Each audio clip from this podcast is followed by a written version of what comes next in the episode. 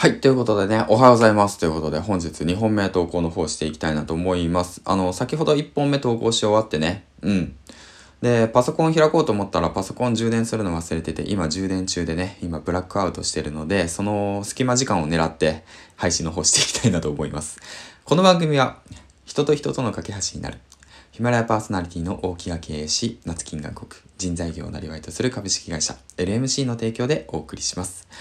はい。ということでね、本日2本目の投稿なんですけども、えー、とね、最近ね、朝ね、ほんと、まあ、すっきりちょっと起きれるようになってきて、まあ、なんでかなって考えると、あのね、僕の作業場にね、ストーブが一個もなかったんですよ、今まで。で、凍えながらね、作業をしていたので、で、ちょっと、あの、倉庫からね、実家から、あの、ストーブを持ってきました。うん。あの、すごいね、石油ストーブなんですけど、昔からあるおばあちゃん家に置いてあるようなやつね。うん。あだから本当いいですね。なんか石油を入れて、あが、えっと、なんて言うんだろうな、火をつける。あの音あの、ピーっていう音あると、あとなんだろうな、この匂い。うん。なんか、本当匂いと、この、なんていうの、暖かさで、おばあちゃん家を思い出しましたね。うん。で、まあ僕のおばあちゃん家は、えー、っとね、ほんと田舎で、まあ今はないんですけど、洞戸村って言ってね、村だったんですよ。今合併してしまって、まあ、あの、えっと、市になったのかな市になったんですけど、一時期ね、うん、あの、有名になったモネの池。覚えてますか？モネの池。うん、そこがある場所なんですよね。すごい人がいてね。うん。そういった意味でね、なんか、今マーケティングの勉強をしてるんですけど、うん。で、今ね、手元にあるのが行動デザインの教科書って言ってね、博報堂のね、行動研究所の、えー、っと、人、国田さんかな？が書いてある本なんですけど、うん、人を動かすマーケティングの教科書っていうことでね、うん、戦略っていうことで書いてあって、うん、で、それ本を読んでね、で、このガス、あの、ストーブのね、匂いを嗅いで、あ、そういえばおばあちゃん家の近くにモネの池っていうのがあって、そこに人がいっぱい集まってたなって。なんでそこに人がいっぱい集まってたのかなっていうね、その人の行動をね、ちょっとなんか振り返ってみて、あ、こういうことでリンクしていくんだみたいな。自分の経験とか過去の、えー、っと、えーね、経験とか、そして情報だとか。で、今手に入れてる、取り入れてる情報、行動デザインの教科書、本を読んで、点と点と点が結んで、で、線になっていくっていう感覚をね、本当に今、ふと感じてます。はい。ということで、やっぱりね、知識と情報、経験っていうものは本当にね、貴重なものだなって改めて思いました。だっておばあちゃん家にね、行ってなかったら、おばあちゃん家がなかったら、ね、えー、と、もうこういうね、モネの池とか思い出さなかっただろうし、で、石油ストーブがなかったらね、えっと、こう今炊いてなかったらね、うん。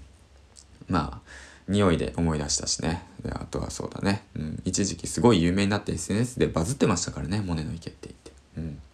まあそういったものをちょっと深掘りしていこうかなと思うんだけど、なんであそこに人がいっぱい集まったのかなとか、うん。で、行動的に見ると、やはりね、その、なんていうの、都会にないものをね、やっぱ皆さんはね、その当時は求めていたのかなって思います。田舎の、なんていうんだろうな、その自然だとか、うん、リアリティを求めているんだろうね。うん、って思いました。だからこそわざわざね、遠くからね、あんなね、クソ田舎にね、僕知ってるんで、すごい田舎だって。田舎大好きなんで、あんなクソ田舎にね、来るっていうね、うん、っていうことなのかなと思います。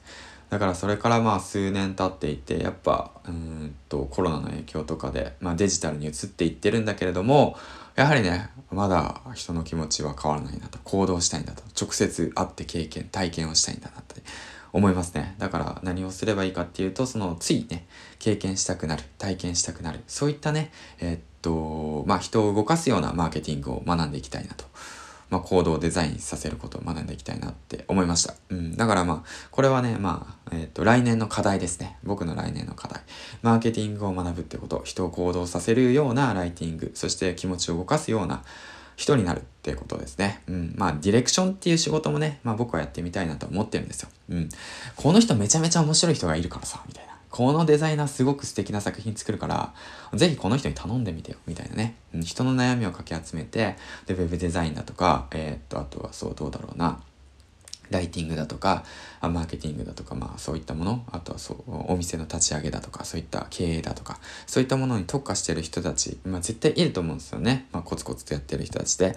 でもまだ実績はないんだけれども、今勉強して実績を作り上げようと頑張っているっていう人たちに向けて、ちょっとディレクションみたいな形でね、えっと、お仕事を提供していけるようなサービスだとか、そういったね、信頼とか共感とかね、親しみのある人間になりたいなと思いました。うん。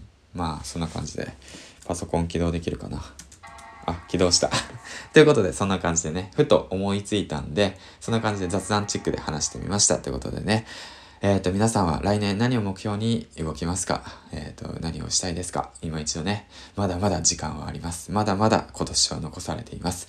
今一度ね、振り返ってみてください。それと同時にね、まあ僕自身もやるんですけど、今年やってきたことを、しっかりとね、文章と、あと言葉と、えっ、ー、と、文字でね、えっ、と、まとめ上げて、で、来年に向けて、えっ、と、行動していけたらいいかなと思います。はい、ということでね、最後までご清聴ありがとうございました。もうすぐ6時です。おはようございます。ということでね、銀ラジオ銀ちゃんでした。今日も頑張っていきましょう。バイバイ。